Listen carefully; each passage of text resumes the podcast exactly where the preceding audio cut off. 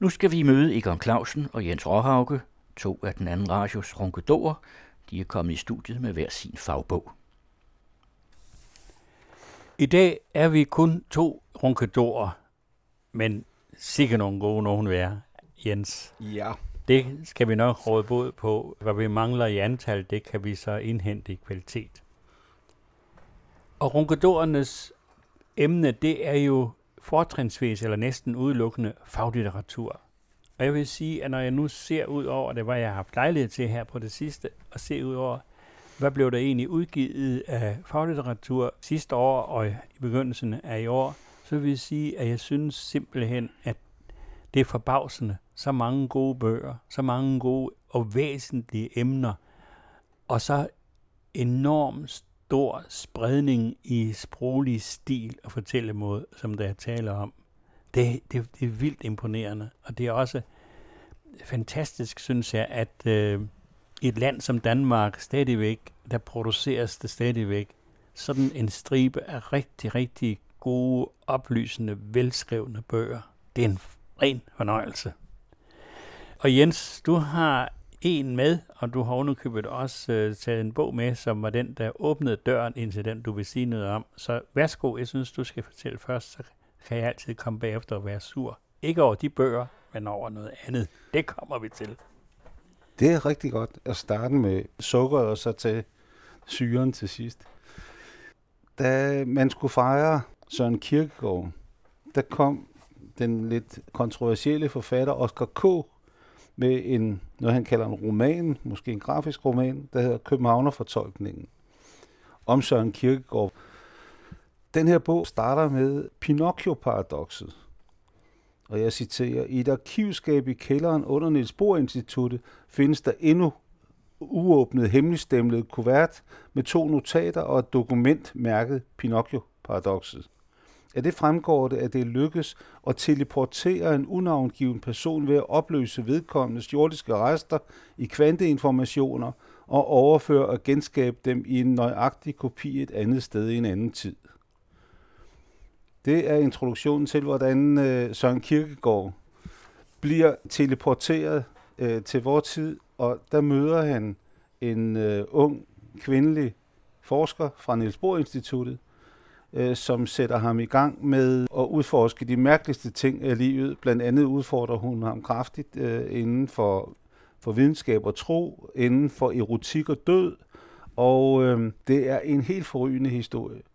Og det, der så kilder ens opmærksomhed omkring den her forfængelighed og nysgerrighed, og alt bliver kildet i den her bog, det er, at Oscar K.'s reference ind i Niels Bohr Instituttet, det er Anja C. Andersen. Og man kan ikke lade være med, når man sidder og læser om de grænseoverskridende handlinger, hoved, den kvindelige hovedperson, Emma her, foretager sig sammen med Søren Kierkegaard, så tænke, hvad er hende, Anja C. Andersen, dog for et menneske? Og så var det jo så så heldigt, så Anja C. Andersen udgav en lille bog om universet, hvor hun gerne ville formidle øh, det, vi i dag ved og ikke ved, og det vi gerne vil vide om universet. Det er Lindhard og Ringhoff, der har udgivet bogen, og den øh, prydes på forsiden af en masse stjerner, og så er det der næsten er stjernen over dem alle sammen, nemlig Anja C. Andersen selv. Det er en, øh, det er en populær bog, og øh, når man kommer ind i den lille bog om universet, med undertitlen Fra meteoritter til tyngdebølger, så kommer vi ind, og vi ser på de enkelte planeter, vi ser på jorden og Mars, der er asteroider og meteoritter og så videre. Og vi kommer ind i kosmisk støv og supernovaer og dobbeltstjerner, og hun beskæftiger sig med, mælke, med afstande og mælkevejen og mørk stof, sorte huller, galakser, galaksehobe, Big Bang, og så videre og så videre. Og det, der er så fascinerende ved at læse den, det er selvfølgelig, at man får noget at vide om de her ting. Det er først og fremmest, at hun er så sindssygt begejstret for øh, det, hun opdager, og for det, hun endnu ikke har opdaget, men muligvis vil få antydningen af på et eller andet tidspunkt.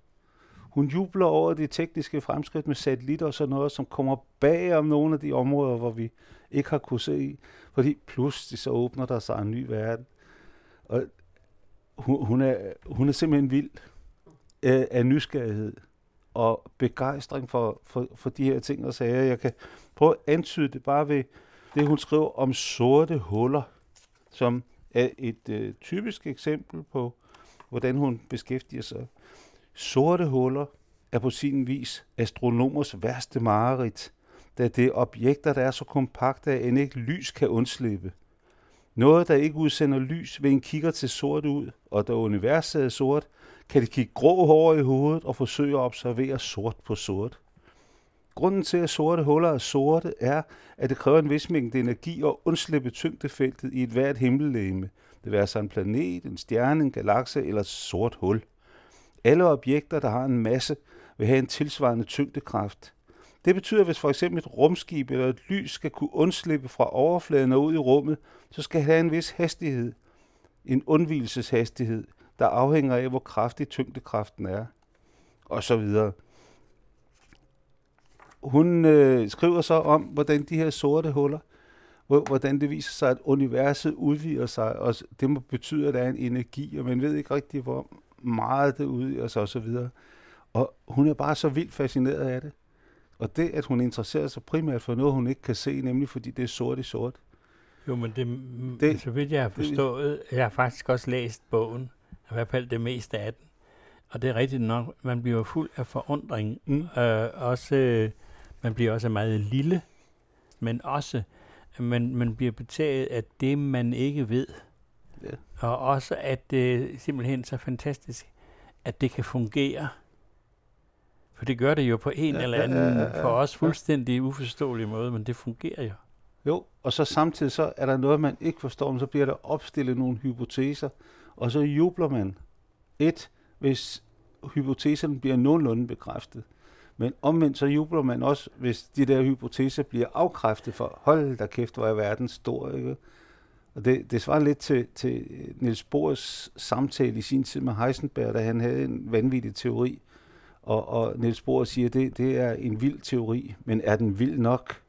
Altså, det er sådan tilgangen til, til, til det her, fordi det er jo uforståeligt, det der foregår, ikke? Ja, fordi og, sådan noget som tid øh, er også noget, altså vi ja. tror jo, at tid og sådan noget, at det er konstante størrelse, mm. men det viser sig, at det er det heller ikke. Nej, nej. Jamen, alt er, alt er for så vidt i spil i sådan en bog. Og det, det, jeg mener, der holder den her bog sammen, så ikke det bliver en tør videnskabelig gennemgang, det er hendes tilgang til det uoverskuelige og til den lille splint af viden, vi har, som, som øh, vi, vi klynger os til, og som, som vi glæder os over, hvis den bliver udvidet lidt, eller hvis den bliver lidt afkræftet osv. Jeg, jeg synes simpelthen, hun er sådan en, der må kunne lokke en hvilken som helst læser til at drømme om at begynde at beskæftige sig med videnskab. Fordi det er nysgerrighed, øh, grænseoverskridende nysgerrighed, vil jeg sige, der, der driver en. Tak skal du have, Jens. Så vil jeg sige, at jeg sidder her med, ja, det er ikke en bog. Det papir, jeg har, det er noget, jeg har skrevet selv og skrevet af efter den her bog, som findes kun på nettet. Den hedder Biblioteksvennen.dk, og det er en titel, som jeg vil anbefale folk, der er interesseret i det danske biblioteksvæsen, og går ind og se på Dens forfatter kalder den for en bog. Og det er den også, når man kigger ind på nettet, så er der med sådan bogsider, sidetal og overskrifter og kapitler, så det er godt nok. Det er jo selvfølgelig også med til at skabe orden og oversigt, og det gør den nemmere at læse. Den er skrevet af en mand, der hedder Ole Mønster, som i mange år har siddet i toppen af forskellige organisationer og virksomheder, og han har jo også været konsulent for Biblioteksstyrelsen, og han øh, har selv været en meget stor bruger af folkebiblioteker.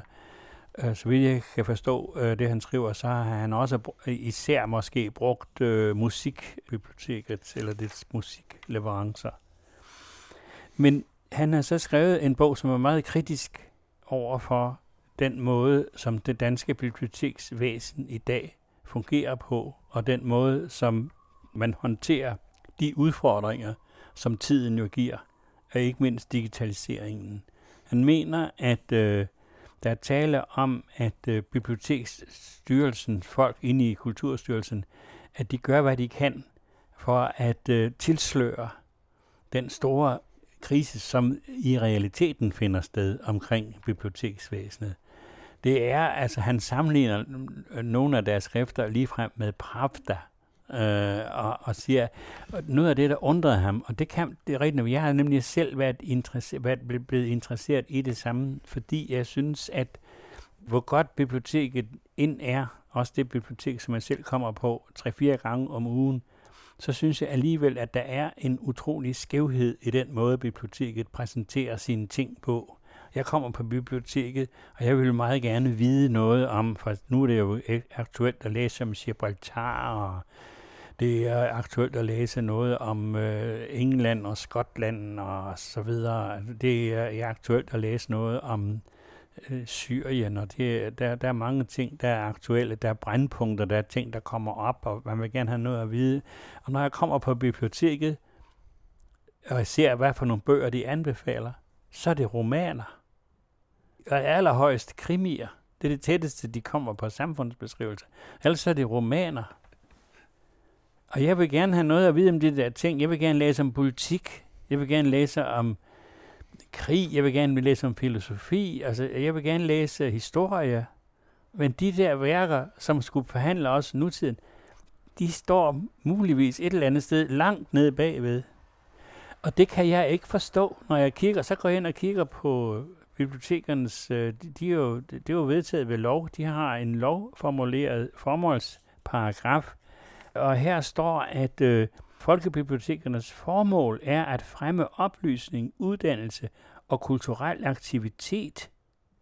Og der står også, at de skal opfylde det gennem kvalitet, alsidighed og aktualitet ved udvælgelse af det materiale, der stilles til rådighed. Det er jo fine ord. Det er rigtig godt, ikke? Kvalitet, ja tak. Alsidighed, gerne. Aktualitet, ja tak. Men det synes jeg, det er kun skønlitteratur, sådan som jeg ser det, og jeg har været på en hel del biblioteker, og der er det samme mønster, der gentager sig. Man skal jo ikke begynde at kritisere det. Jeg har skrevet nogle kronikker og siddet i paneler og sådan noget. Det skal man ikke begynde, fordi så bliver man stemplet på en eller anden måde. Man ryster på hovedet ikke, og tænker, der sidder endnu en, sådan en, en af de der til højre fra Rindal. Og, sådan noget. og det er jo slet ikke det, det handler om. Når man kigger efter i Danmarks Biblioteksforeningsblad og de der publikationer, de udgiver, så er det stort set kun positivt ting. Der er ingen reel kritik af det danske biblioteksvæsen. Men nu kommer Ole Mønster så her med sådan en, og jeg tænker, nej, hold op mand, det er godt, det synes jeg godt. Og han er rigtig skrab. Det skal jeg lov for, han her. Han øh, siger, at øh, Biblioteksstyrelsen snyder eller manipulerer med tallene og oplysningen. Han har nogle frygtelige øh, oplysninger og sammenligninger han, han siger selv, at øh, mine besøg på biblioteket er blevet færre og færre, fordi jeg ikke længere har behov for det. For eksempel har jeg i forbindelse med udarbejdet af min bog ikke haft behov for at gå på biblioteket en eneste gang, fordi alle faglige rapporter og kilder i det hele taget ligger let tilgængeligt på nettet. Der er mange andre forhold der omkring bibliotekerne, der kalder på spørgsmål og kritisk stillingtagen, men bibliotekerne bliver så godt som altid omtalt i rosende vendinger. Og det, det er rigtigt, det er han ret i. Det er simpelthen så fantastisk, det er vores biblioteksvæsen. Og når man læser hos dem, så står der også, at det går bare rigtig godt. I de senere år er det simpelthen bare gået frem, men når man kigger på tallene, så kan man se, at det er lige gået den modsatte vej. Og bøgerne er den materielle gruppe, der i absolute tal er gået mest tilbage. Der er stadig et udlån på knap 27 millioner eksemplarer om året, men det går ned på hvert år, der går, og udviklingen er ikke til at tage fejl af. Om nogle år, så vil vi udlåne være helt nede under 10-15 millioner, og det lyder som et stort tal, men det er jo, i forhold til hvad det har været, er det jo en halvering mindst. Og vil man så fortsætte med at betale de der 3-4 milliarder om året for at opretholde sådan en service, det tvivler han på. Og det der også sker, det er, at bibliotekerne, når de, når de overgår, altså de bliver centraliseret, Altså bogindkøbet bliver centraliseret, mm. og det betyder, at den enkelte bibliotekar ude i de filialer, der endnu er tilbage, ikke længere selv skal tage stilling til, hvad for nogle bøger, der kommer til at stå på hylderne. Dengang bibliotekaren selv kunne bestemme, hvad for nogle bøger, der skulle stå indkøbes, så var han eller hun forpligtet til at følge med i, hvad der udkom. Og det var på en måde, den måde, at bibliotekarens faglige viden blev holdt ved lige. Men det, der sker nu, det er netop, at fordi indkøbene er centraliseret, så sker der på grund af det et enormt tab af faglig viden. Og det er rigtigt. Mange bibliotekarer, de ved ikke, hvad det bliver udgivet. De mm. kender ikke markedet mere, sådan som de gjorde for, for 20-30 år siden. Øh, og det er bare en, en, en af de her udviklinger. Paul Mønster, han skriver, med fagligt underlødige publikationer, upålidelig statistik og manipulation af oplysninger fremstiller Biblioteksstyrelsen virkeligheden, som om bibliotekernes situation aldrig har været bedre. Men sandheden er, at siden 1993 har der været et markant fald i den del af befolkningen, der besøger biblioteket mindst én gang om måneden, og antallet er nu nede på kun 25 procent af befolkningen. Men i biblioteksrapporten, i Biblioteksstyrelsens rapport, der står der, at antallet stiger. Og hvordan kan det nu hænge sammen? Jo, siger Ole Mønster, det er, i 84 kommuner har bibliotekerne borgerserviceopgaver. I 32 procent af landets biblioteker er biblioteket en del af et kulturhus, og et stort antal biblioteker har turistinformation. Og det medfører, at alle, der skal have fornyet deres pas eller kørekort, en turist, der kommer på besøg, eller besøgende til et kulturhus, tæller med som bruger af bibliotekerne.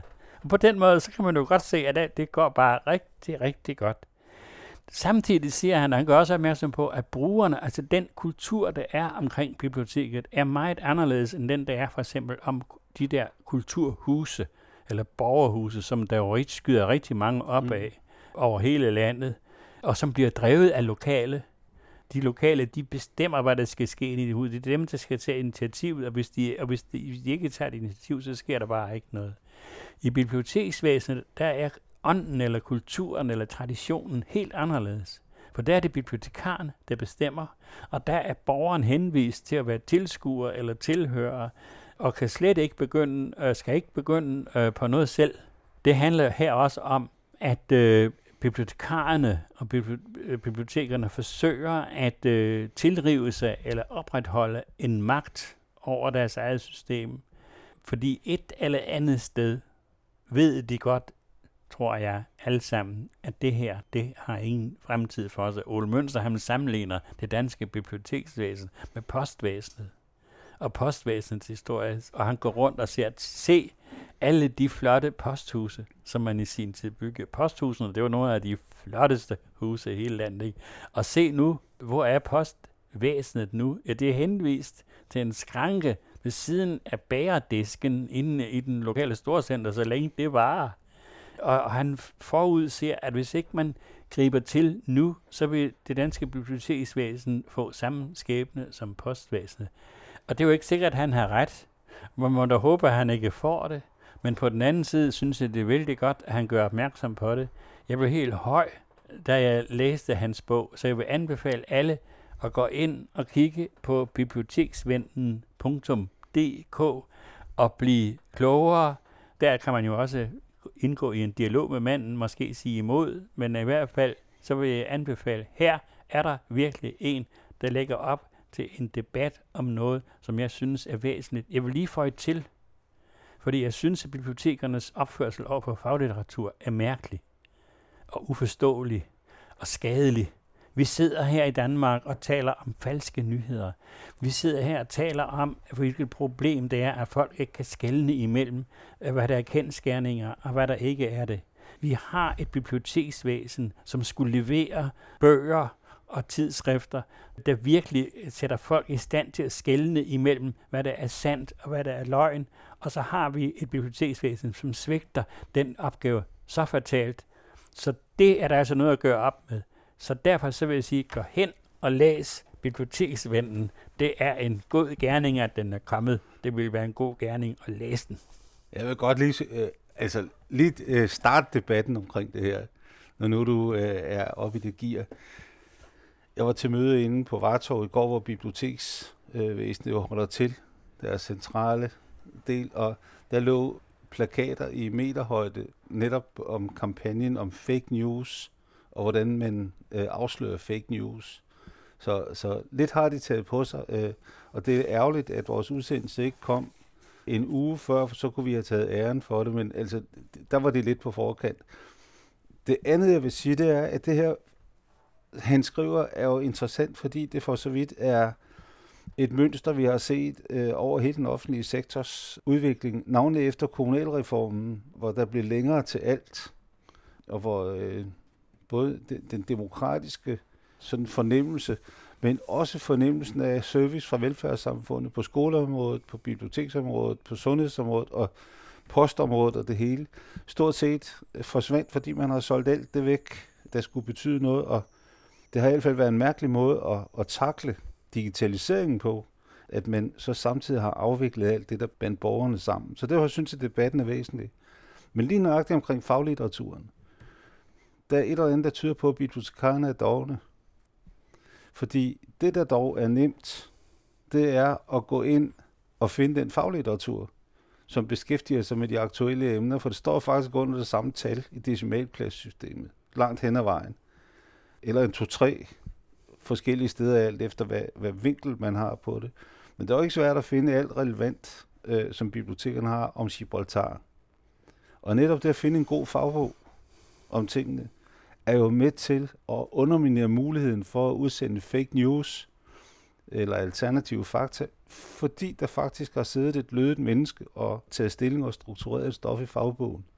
Men, men problemet er, at øh, den enkelte bibliotekar det har, også, har, har mistet sin indflydelse på bogværket. Ja. Det minder meget om det, som også sker i folkeskolen, hvor lærerne også en lang stykke af vejen er blevet frataget deres ret og deres mulighed til at planlægge nemlig selv. Bibliotekarerne de er blevet frataget deres ret til det, og det betyder, at de, de faktisk mister den faglighed. Du, de, de ved det ikke, og de køber dem heller ikke. Altså til synligheden, altså jeg skal i hvert fald ned bagved øh, på de fjerneste hylder, og der kan jeg ikke engang finde dem. Det er bare for ringe. Jamen, men jeg er enig i, at den her centralistiske udvikling, der foregår, den øh, fjerner borgerne fra... fra ja, men hvis, jeg, hvis bibliotekerne, sådan som jeg ser det, som lige nu, så, så halser de bagefter de store dagbladets boganmeldere. Det er stort set de bøger, som får de bedste anmeldelser. Det er også dem, der kommer ind på bibliotekerne. Mm. I, ifølge min opfattelse, så skulle de gøre nøjagtigt det modsatte. Så skulle de faktisk gøre opmærksom på, her i det her område for eksempel, eller i det her land, der bliver der udgivet en masse bøger, tykke og tynde og pamfletter og alt muligt. Og i det her lokalområde, hvor vi bor, der bor der rent faktisk en, der skriver ind til ditten og dattene. Inviter dem ind.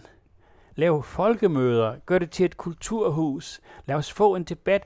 Det, det mener jeg faktisk, det, det burde være en af, en af bibliotekernes opgave, i stedet for, som det er nu, hvor de læfler, for de store dagbladets øh, anmeldere og læfler. Hvad? Ja, bestseller. Ikke? Det, det, det, det, selvfølgelig skal de have en bestseller et eller andet sted, men deres opgave efter min mening skulle også være at gøre opmærksom på alle de tanker og alle de formuleringer, som bliver lavet, og som i stor udstrækning bliver overset. Men, men indimellem er der altså også guldkorn at finde der. Mm. Det skulle bibliotekerne også hjælpe os med, men se om de gør det, og tør det. Oscar K's graphic novel, Københavner-fortolkningen, er udgivet på Jensen og Dalgaard, og Anja Andersens En lille bog om universet er kommet på Lindhardt og Ringhof. Biblioteksvennen.dk af Ole Mønster findes på nettet.